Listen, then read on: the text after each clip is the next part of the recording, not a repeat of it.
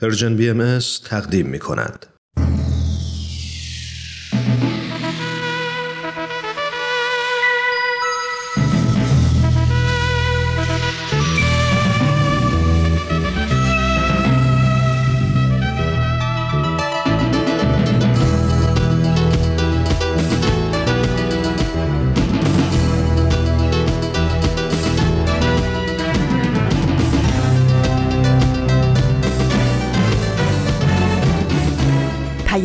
دوست.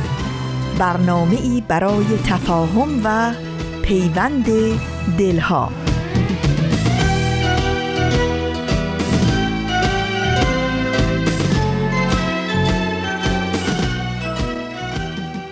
زندگی گرمی دلهای به هم پیوسته است. تا در آن دوست نباشد همه درها بسته است. در زمیرت اگر این گل ندمیده است هنوز عطر جان پرور عشق گر به صحرای نهادت نوزیده است هنوز دانه ها را باید از نو کاشت آب و خورشید و نسیمش را از مایه جان خرج می باید کرد رنج می باید برد دوست می باید داشت.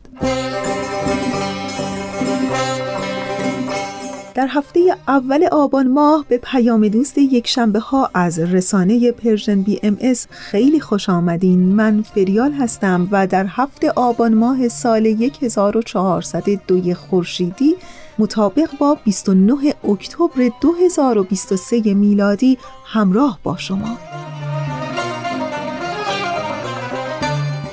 و بخش های پیام دوست یک شنبه های این هفته. این هفته هم شما در بخش اول شنونده قسمت دیگری از برنامه سودای ستیز هستین که چند هفته ایست شنونده اون هستین و در ادامه با من همراه بشین در بخش پیشخان. امیدوارم که از شنیدن بخش های برنامه رادیویی امروزتون لذت ببرین و دوست داشته باشین. بنفش زار محبت مگر چه می بنفش زار محبت مگر چه می که در زمین و زمان بزرکین افشانی که در زمین و زمان بزرکین افشانی. به سید بسته نشاید شکنجه ای سیاد حیا کن از نگه آهوان زندانی. به بر آهوی تنها دلت نمی سوزد که با جدایی مادر دلش بسوزانی. به ریش خسته دلان اسیر ظلم مخند که دور نیست شبی که به عدل گریانی. فریب سفره رنگین زندگی مخوری اگر به یاد سپاری تو نیز مهمانی.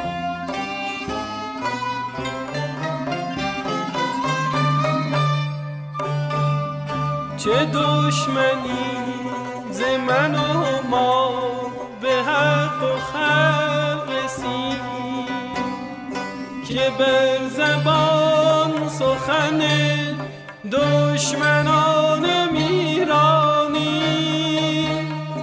تو نیز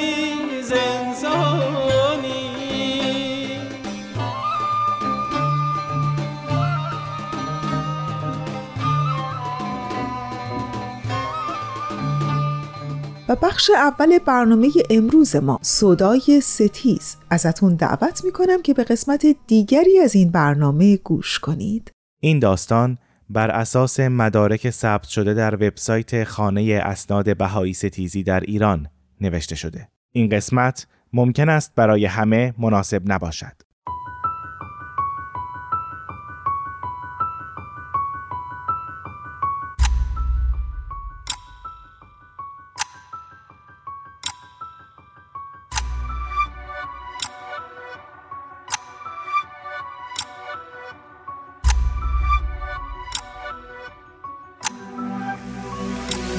سودای ستیز داغ زمین بخش دوم در کتاب سودای ستیز روایت داغ زمین روایتی طویل و جانگداز است. نویسنده که خبرنگاری است محقق روایت را از همان محل واقع تحقیق کرده و نگاشته. او به قریه نوک سفر کرده. روستای کوچک در فاصله حدوداً 32 کیلومتری شمال بیرجند. محل وقوع حوادث این روایت. با سماجتش از یکی از اهالیان روستا به نام مشهدی که شاید نامی واقعی نباشد جزئیات اتفاقات را پرسیده و همه را ثبت کرده. دو قهرمان قربانی این روایت زوجی بخایی هستند. محمد حسین معصومی و همسرش شکرنسا صحراگرد معصومی. طبق شهادت مشهدی و نوشته های این گزارشگر حوالی ساعت ده ده و نیم شب مهاجمان که ساعتها منتظر فرصت بودند دیدند که محمد حسین از خانه بیرون رفته تا به آقل سری بزند. دو دسته شدند. دسته اول به سراغ شکرنسا رفتند. دست و پای او را بستند و او را زیر دری چوبین و سنگین اسیر کردند و در را آتش زدند. آنها به کمان اینکه شکرنسا کشته می شود او را رها کردند تا به کمک همدستانشان در قتل محمد حسین بشتابند. اما آتش تنابهای نایلونی دست شکرنسا آب کرده و توانست با تنی سوزان خود را رها کند. به سراغ همسایه ها رفت تا بلکه یاری کننده بیابد قافل از اینکه آنها کمکی نمی کنند. پس خودش با حال زار و نزار بازگشت تا همسرش را بیابد. در ادامه روایت داغ زمین آمده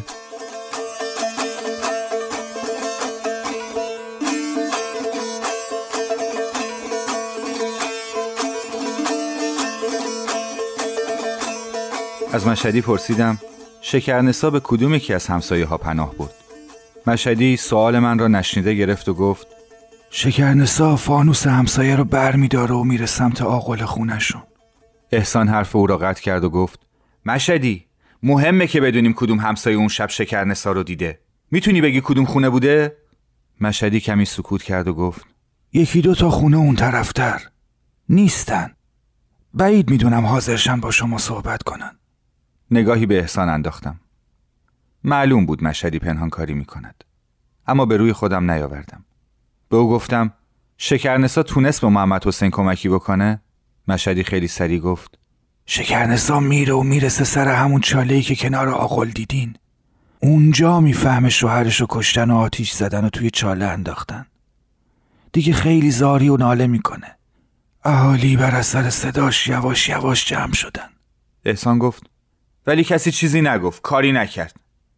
مشهدی ادامه داد. یکی از بین اهالی از جمع جدا میشه که بره ببینه چی به سر شکرنسا اومده.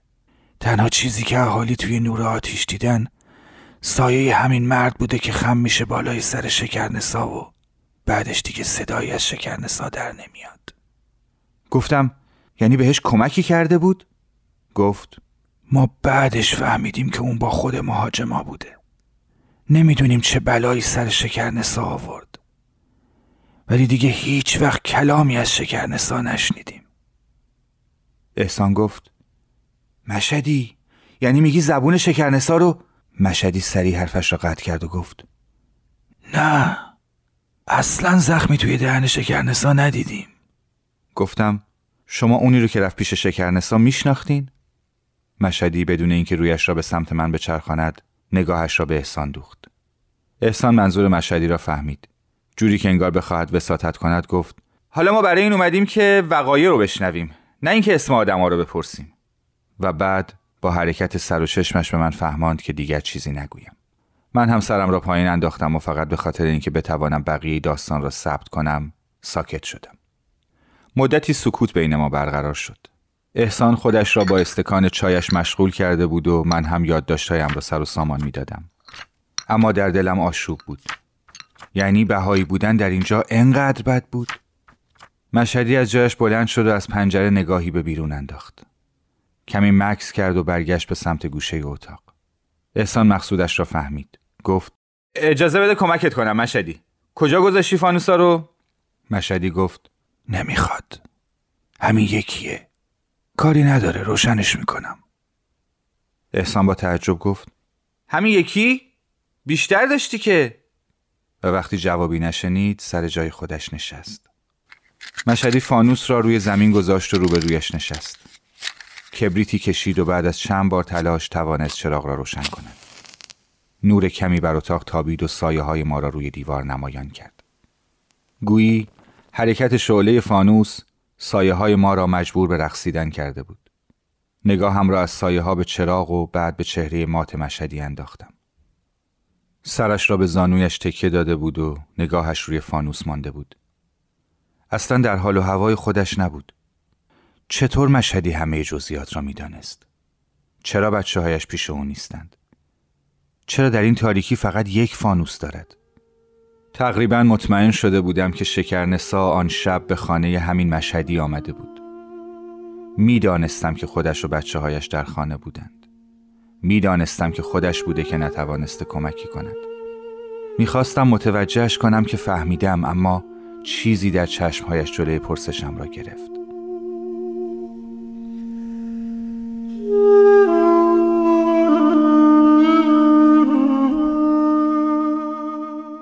کمی گذاشتم زمان بگذرد تا بتوانم ادامه دهم. بالاخره پرسیدم مشدی چی به سر محمد حسین اومد؟ مشدی سرش را بلند نکرد. اصلا حرکتی نکرد. حتی نگاهش را از روی شعله ها بلند نکرد. گفت بدتر از زنش سرش اومد. گویا وقتی که رفته توی آقل صدای فریاد شکرنسا رو شنیده. با یه بیل در آقل رو از پشت محکم می‌کنه که اینا نتونن بیان داخل. احسان گفت یعنی خودشو حبس می‌کنه؟ نه. دیوار آقل سوراخی داشته که رو به کوچه باز می‌شده.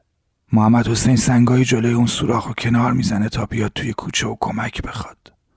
قافل از اینکه مهاجما می‌دونستن چه فکری داره. به محض اینکه خودش رو توی کوچه میندازه یکی از همینا با کلنگ ضربه به کنار سرش می‌زنه و با پشت کلنگم یه ضربه دیگه بهش می‌زنن. بعدش با چوب میافتن به چونش. گفتم یعنی انقدر به سرعت همه چیز اتفاق میفته که هیچ کس نمی‌تونه بیاد کمک؟ مشدی گفت نه نقل این چیزا نیست.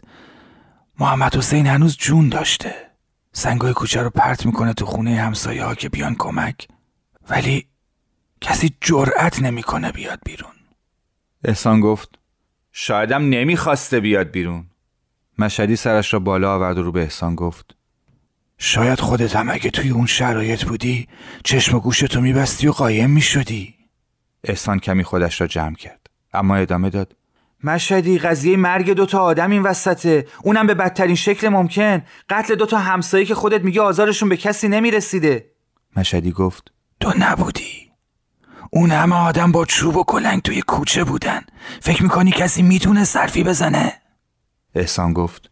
شما هم نبودی مشهدی. مشهدی گر گرفت و سر جایش راست نشست. فهمیدم اوضاع مناسب نیست.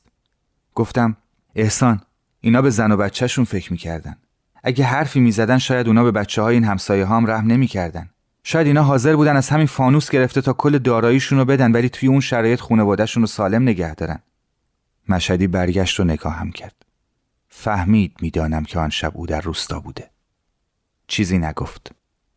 احسان دهان باز کرد که ادامه دهد. فقط توانست بگوید آخه خود مشهدی گفت اون شب تو ده نبوده.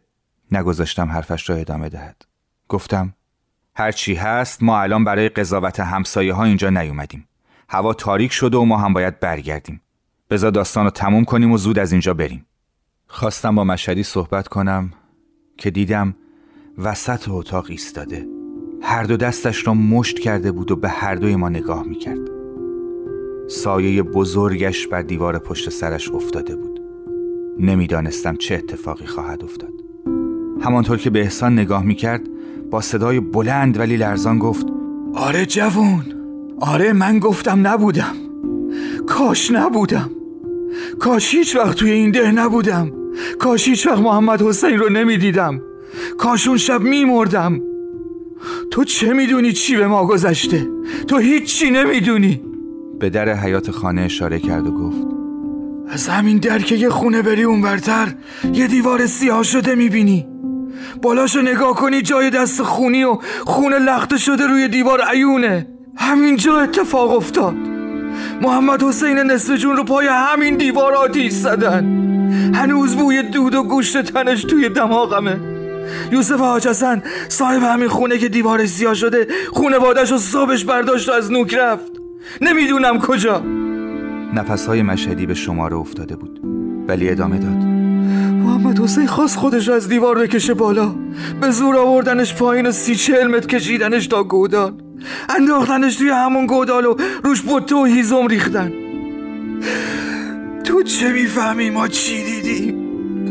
بیجون شده بود ولی هنوز می‌خواست خودشو نجات بده. بیشرف ها بالای سرش وایستاده بودن. تا مطمئن شن که سالم نمیمونه. حقق مشهدی هم جلوی او را نگرفت. صورتش را با دست پوشاند و روی زمین نشست. بچه هم گریه می‌کردن. زنم جیغ می‌زد. خودم خشکم زده بود. شکرنسا همون وقت رسید دم خونه. ما نمی‌دونستیم چی کار کنیم. تنش سوخته بود و استخوناش معلوم بود. علکی فرار کردم روی پله های پشت بوم که یعنی می‌خوام خبری بگیرم. بعدش برگشتم و گفتم چیزی ندیدم. زن بیچاره هنوز نمی‌دونست چی شده. باید چی کار می‌کردیم؟ ما باید چی کار می‌کردیم؟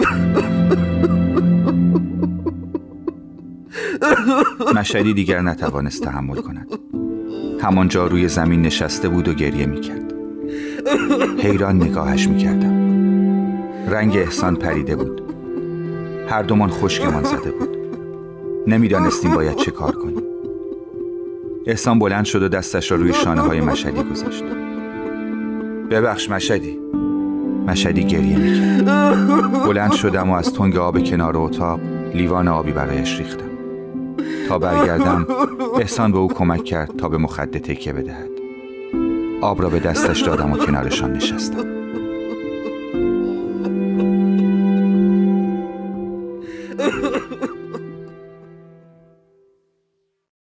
کمی گذشت. به نظر می رسید حال مشهدی بهتر شده اما داشت دیرمان می شد. نگاهی به احسان و به ساعتم انداختم. مشهدی جریان را فهمید و گفت. یکم دیگه صبر کن جوون بذار بقیهش رو برات تعریف کنم و بعد برید. مشهدی که به سختی با ما حرف می‌زد حالا از ما می‌خواست بمانیم تا او بتواند بیشتر صحبت کند. نشستم روبرویش. دستی به صورتش کشید و با صدایی گرفته گفت غلام علی جان رو یادتونه؟ گفتم بردرزاده محمد حسین. گفت بله اون یکی از سرکرده های این مهاجما بود. نامرد فردا صبحش خودش رفت زیرک. همون جایی که دختر و داماد محمد حسین و شکرنسا زندگی می‌کردن؟ خودش رفت سر زمین دامادشون علی محمد و بهش گفت دیشب خونه مامان و بابای زن تو آتیش زدن. علی محمد بنده خدا سری خودش رو میرسونه اینجا. می‌خواسته وارد خونه بشه ولی در از پشت بسته شده بوده. از دیوار میره بالا و می‌بینه کل خونه نسوخته. بعدها وقتی با یکی از اهالی صحبت می‌کرد می‌گفت با خودم گفتم پس این آتیش سوزی خسارت جانی نداشته چون خونه سالم بوده. اما وقتی وارد خونه میشه می‌بینه یکی خودش رو لای پتو پیچیده و گوشه اتاق کس کرده. اول نمی‌تونه بفهمه اینی که لای پتوه. محمد حسین یا شکرنسا؟ بالاخره می‌فهمه شکرنساست. شکرنسا هر کاری می‌کنه نمی‌تونه زبون باز کنه فقط می‌تونه گوشه دهلیز جایی که سعی داشتن آتیشش بزنن و نشون بده مشهدی مکسی کرد تا کمی دیگر آب بنوشد احسان از او پرسید دختر محمد حسین چی؟ اونم خبردار شد؟ مشهدی سری تکان داد و گفت بله اما قبلش علی محمد میره توی خیابونو پیکر سوخته محمد حسین رو می‌بینه. خیلی حالش بد شده بوده. بنده خدا باهاش تحمل نمیارن و میشینه زمین. اما زود خودش رو بلند می‌کنه تا بتونه به شکرنسا کمک کنه. گفتم چه کمکی؟ مشهدی گفت. اتوبوسی که از نوک به بیرجن می‌رفته داشته می‌رسیده. این علی محمد می‌خواسته هرچه سریعتر شکرنسا رو ببره بیرجند خلاصه با چند تا از اهالی جمع شدیم و شکرنسا رو انداختیم روی یه پتو و آوردیمش بیرون. همین جاست که دختر محمد حسین و شکرنسا سر می‌رسه و دیگه دوباره روستا قوقا میشه. گفتم چطور تحمل آورده پیکر پدرش رو ببینه؟ مشدی سری گفت نه نه علی محمد نزاش ببینه. زن بیچاره باردار بود. اگه اون صحنه رو می‌دید خودش و بچه از دست می‌رفتن. علی محمد به هر جون کندنی بود به زنش گفت پدرت حالش خوبه و رازیش کرد با مادرش بره بیرجند. خود علی محمد هم میمونه تا ژاندارما سر برسن. احسان که گویا از این بخش ماجرا خبر داشت گفت آره اون روز هم ژاندارم اومده هم دادستان و هم طبیب قانونی. من توی دهداری که رسیدم هنوز اینا توی ساختمون بودن. طبیب قانونی وقتی صحنه رو بررسی کرده بود گفت محمد حسین خیلی تلاش کرده که خودش رو نجات بده ولی نشده. مشدی گفت شکرنسا هم توی بیرجند و توی بیمارستان فوت می‌کنه. گفتم من توی بیرجند فهمیدم دو سه روز مداواش می‌کنن اما اثری نمی‌کنه و بعدش به اغما میره. بعد شیش روزم فوت می‌کنه. تا قبل از به اغما رفتنش هم نتونسته بود یک کلمه صحبت کنه. مشدی محمد حسین و شکرنسا رو کجا خاک کردن؟ مشدی گفت محمد حسین رو زودتر خاکش کردن. چند تا از بهایی های اطراف اومدن و با مراسم خودشون روی یکی از تپه های بالای روستا خاکش کردن. بعدها هم شکرنسا رو آوردن کنار محمد حسین. احسان از کنار مشهدی آمد نشست کنار من. روبروی مشهدی. با احتیاط پرسید مشهدی میشه به همون بگی مهاجما کیا بودن و سرانجامشون چی شد؟ مشهدی سرش را بالا نیاورد و همانطور که زمین را نگاه می‌کرد گفت اصل کاریشون همین غلام برادرزاده محمد حسین بود. از قبلش هم مدام علیه این زوج فتنه به پا می‌کرد. ژاندارمری بیرجند همین غلام و دار و دستش رو دستگیر کرد. اما چند تا از مسلمونای با نفوذ دهات اطراف همین ده زیرک و نوقاب رفتن بیرجند و با کفالت آزادشون کردن. تا الانم که اینجا پیش هم نشستیم هیچ کسی کاری به اینها نداشته. بعید می‌دونم هم دیگه مجازات بشن. می‌دانستم روایت مشهدی تمام شده. احسان هم می‌دانست. فقط نمی‌دانستم آیا درست است مشهدی را در این حالش رها کنیم. چیز دیگری نبود که به این داستان اضافه کنیم. اما باز هم از او پرسیدم مشهدی حرفی است که بخواید بگید؟ مشهدی نگاه هم کرد. گفت چیزی نیست که بگم اما یه تقاضا دارم. احسان گفت بفرمایید مشهدی. مشهدی گفت اگه بیرجن میرید میشه منو هم با خودتون ببرید؟ احسان با تعجب گفت مشهدی؟ مگه بچه هات مشهد نیستن؟ یه خواهر توی بیرجن دارم. می‌خوام اینجا نباشم. دوباره همه چیز برام زنده شد. نمی‌تونم باهاش کنار بیام. سخت با فریادهای محمد حسین و خنده های غلام علی جان تنهایی شب رو به صبح رسوندن. گفتم حتما مشهدی. بلند شید تا بریم.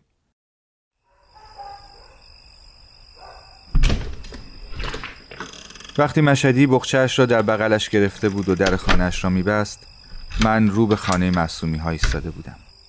در تاریکی شبهی از خانه آنها می دیدم و مدام با خودم فکر می کردم که تا چند ماه پیش چراغهای این خانه روشن بود و ساکنینش در آن زنده. در تمام راه نوک به بیرجند هر سه ما در ماشین ساکت بودیم. هر کس به فکری فرو رفته بود. خطهای کمرنگ اتوبان که با نور چراغ ماشین روشن می شدند و مثل تیرهایی می ماندند که از تاریکی به سوی ما شلیک می شدند تنها چیزی بود که گاهی من را از فکر و خیالهایم بیرون می کشید. وقتی به مقصد رسیدیم به سرعت پیاده شدم تا در را برایش باز کنم. به آرامی با بخچه در آغوشش پیاده شد و روبروی من ایستاد. چشمانش حسی نداشتند.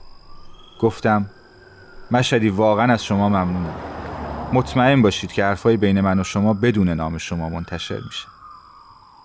کمی سکوت کرد و جمله ای را گفت که شاید مدتها به آن فکر کرده بود. جوون اون شب فقط معصومی ها نمردن. همه ما مردیم. و بعد شبهش در میان ردیف های موازی چراغ های کوچه گم شد.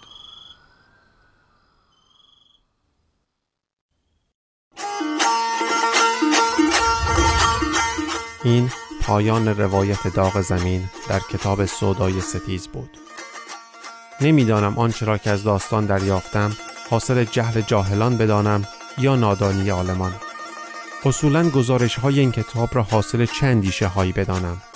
اما آنچه را که از روایت محمد حسین و شکرنسا فهمیدم این بود که انسان استعدادی عظیم دارد در حالی که مدعی است که از کلام خدا که اعلی مرحله کائنات است پیروی کرده به ادنا درجه خلقت سقوط کند. اینکه کدام گروه به کدام مرزهای خلقت نزدیک شوند باز میگردد به خودشان و جهدشان در کشف حقیقت. نه پیروی چشم و دل بسته از دیگران. ای دلا برخیز که جان می آید امروز.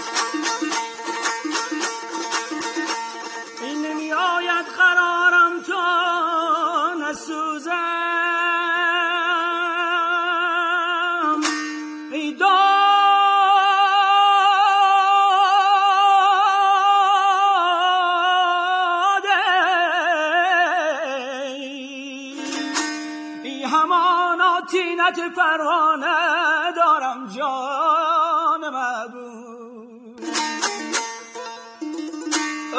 وا که شر شر می کنم میشا که بربر می کنه دل یاد دل بر می کنه تا کی بنالم سبزمه بگذار بنالم سبزمه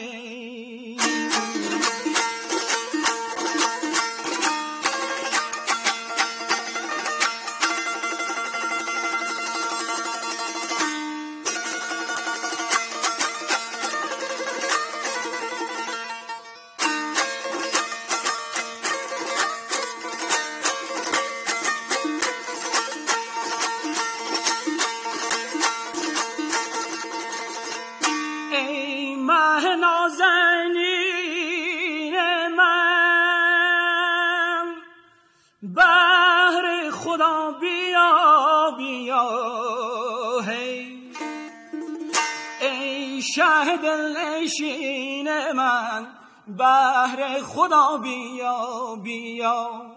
ای شه دلنشین من بهر خدا بیا بیا.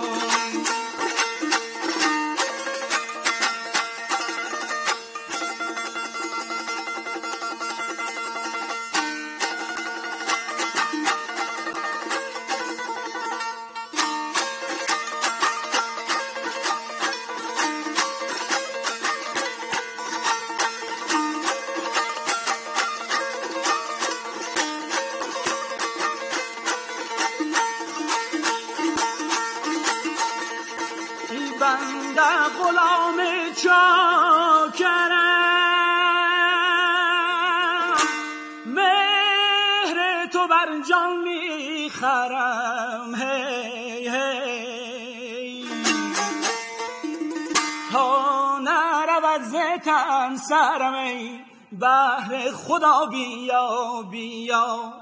تا نرود زتن سرم بهر خدا بیا بیا. تا نرود زتن سرم بهر خدا بیا.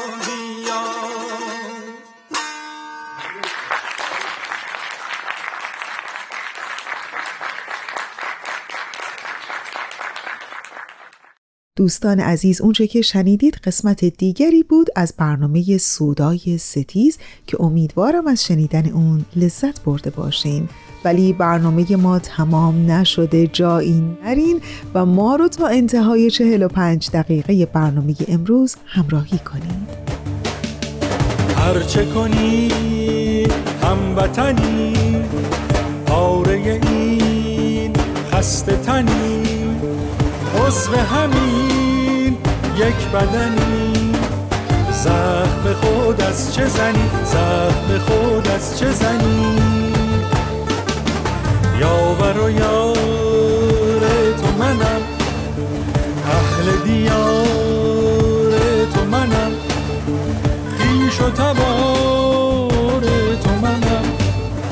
از چه تو بدخواه منی؟ از چه تو بدخواه منی؟ کشور ایران وطنم. زاده او جان و تنم. میهنم آباد کنم میهنم آباد کنم از چه به زندان فکنی؟ میهنم آباد کنم میهنم آباد کنم از چه به زندان فکنی؟ مذهب من صلح و صفا مکتب من مهر و وفا. نیست در این کار ریا نیست در این کار ریا از چه تو باور نکنی. نیست در این کار ریا نیست در این کار ریا از چه تو باور نکنی.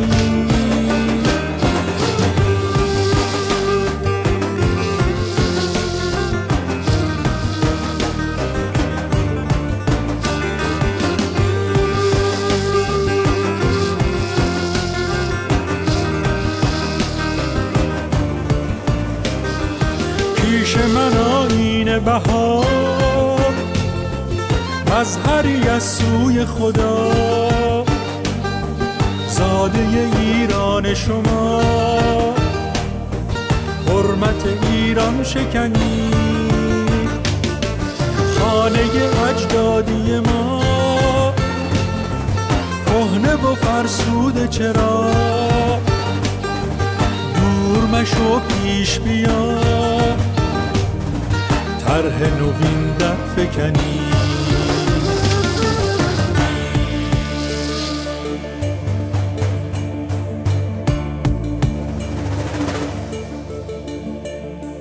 تهمت خشکاندن گلها به بهاران نسزد.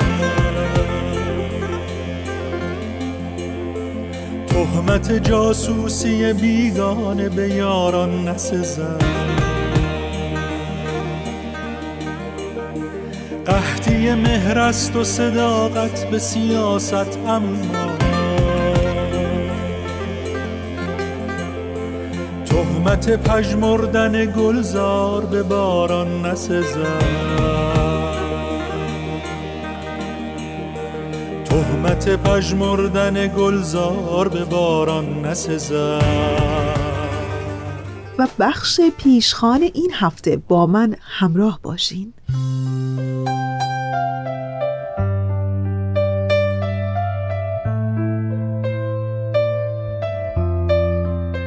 میگم تا حالا براتون پیش اومده که بروز یه اتفاق ناگهانی تمام منطق و قوای تصمیم گیریتون رو به گونه ای از کار انداخته که احساس کنین درست وسط یه مخمصه بزرگ گیر افتادین و هیچ کاری هم از دستتون بر نمیاد؟ با این اوضاع و احوال امروزی زندگی های روزمره و شلوغی ها و پر از پیشامدهای غیر منتظره و حالا می‌خوام بگم چیزی که ما رو در این زمینه می‌تونه نجات بده همون مدیریت بحران یا crisis management هست. مهارتی که به تاکید متخصصان به هنگام پیش آمد اتفاقات غیرمنتظره و سخت زندگی خانوادگی، شخصی، کاری و اجتماعی حتما به اون نیاز داریم. ولی وقتی که اون اتفاق میفته و درست وسط مخمسه گیر کردیم دیگه اون زمان برای کسب این مهارت خیلی دیره. متخصصان در این زمینه تاکید می‌کنن که ما نیاز داریم در طول زندگی به تدریج و آرام آرام این مهارت رو یاد بگیریم تا در هنگام بروز اتفاقات غیر منتظره از اون استفاده بکنیم و افسار زندگیمون رو به دست بگیریم.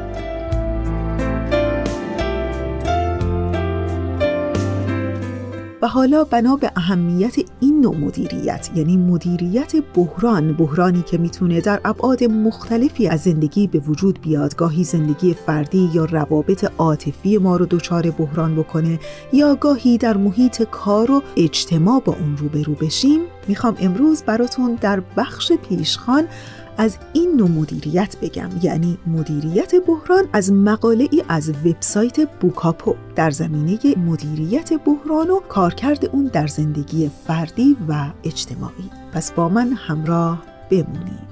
این مقاله از وبسایت بوکاپو با این سوال شروع میشه که چرا به یادگیری مهمترین اصول مدیریت بحران در زندگی نیاز داریم؟ و در مورد بحران در زندگی میگه بحران معمولا یک اتفاق غیر قابل پیش بینی یا پیامدی ناگهانی از یک اتفاق یا تصمیم قبلیه. شرایطی سخت و پرتنش که هرچه تلاش کنیم اون رو پیش بینی کنین باز هم ممکنه احساس کنین شما رو در خودش داره غرق می‌کنه. رخ دادن پیشامدهای غیر منتظره و گاهی دشوار و ناگوار بخشی از حقیقت زندگی است.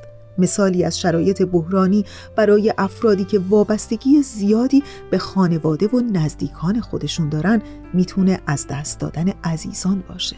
و یا در شرایط اقتصادی دشواری که امروزه گریبانگیر کشور ماست بحرانهای شغلی مثل از دست دادن کار ورشکستگی کسب و کار و غیره هم می‌تونه بحرانهای بزرگی در زندگی افراد ایجاد کنه. و حالا هر کدوم از ما به نحوی در طول زندگی با این بحران ها مواجه میشیم و باید که بتونیم شرایط سختمون رو مدیریت کنیم.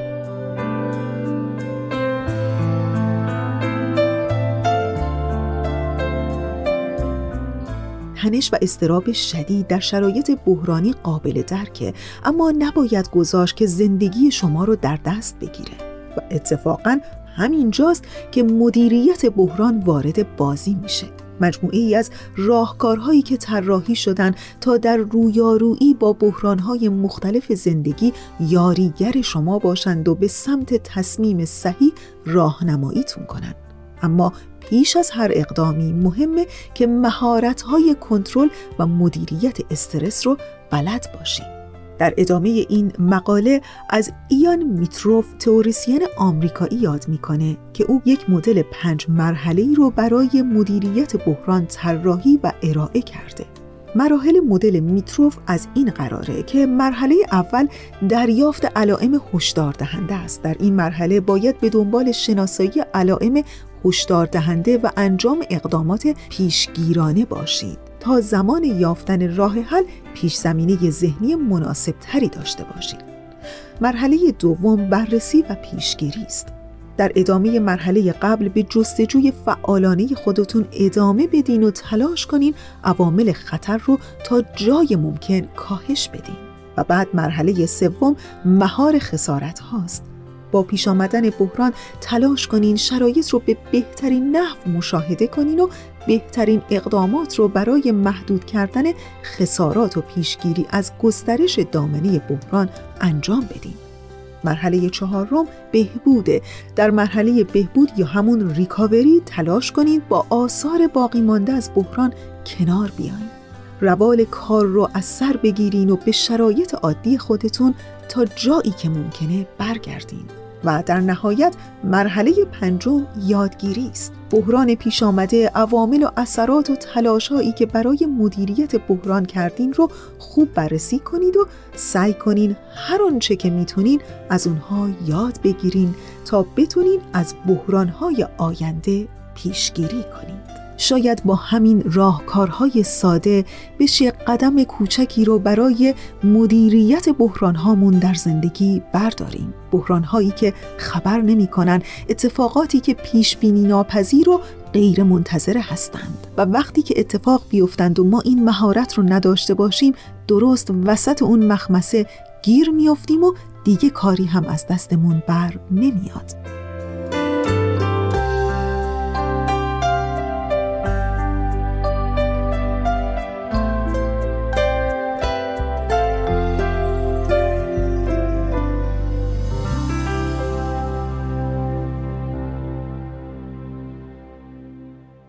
دوستان خوب ما. اونچه که شنیدید مطلبی بود در زمینه مدیریت بحران از وبسایت بوکاپو. و چنانچه علاقمند به خواندن تمام مطالب این مقاله هستین فقط کافیه که به وبسایت بوکاپو.com سری بزنید و این عنوان رو جستجو کنید. زندگی حرفه‌ای چرا به یادگیری مهمترین اصول مدیریت بحران در زندگی نیاز داریم؟ و برنامه ما تمام نشده. ما رو تا انتهای 45 دقیقه برنامه امروز همراهی کنید. چه توان چه جوانی